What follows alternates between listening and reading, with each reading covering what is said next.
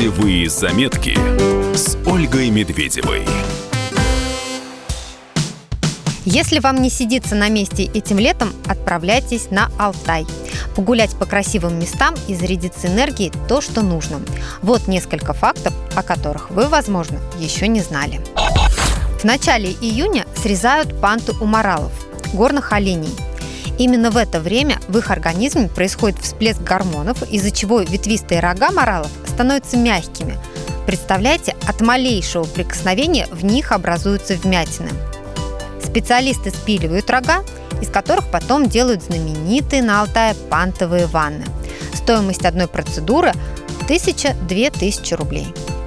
Средняя температура днем в июне плюс 25 градусов, ночью плюс 12. Июль – лучшее время для поездок на Алтайское так называемое Мертвое море, а точнее озеро Большое Яровое. По составу его сравнивают с морем в Израиле. Благодаря соленой воде отдыхающие получают красивый шоколадный загар. Средняя температура днем – плюс 27 градусов, а ночью – плюс 15. На берегу Большого Ярового есть грязелечебница и два прекрасных песчаных пляжа. Для любителей водных развлечений открыт прокат катамаранов и гидроциклов. Многие турбазы предлагают семейные номера, игровые зоны и бассейны на территории. Работают аквапарк и дельфинарий. Цены за номер на турбазах стартуют от полутора тысяч рублей. Август на Алтае считается лучшим временем для похода на гору Белуха. В этом месяце практически нет дождей и минимальная облачность.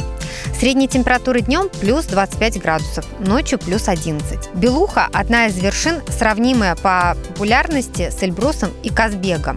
Опытные альпинисты идут сюда, чтобы испытать свои силы на прочность. Гору, которую многие считают шаманской, облюбовали йоги и эзотерики. Они пытаются здесь обрести душевную гармонию. Простые туристы наслаждаются пейзажами, которые прежде наблюдали только на фото. Вы увидите высокогорные озера, нетающие ледники и места, где путешественник Николай Рерих искал вход в Шамбалу. Много других вариантов для летнего отпуска вы найдете в проекте «Отдых в России» на сайте kp.ru. Путевые заметки с Ольгой Медведевой.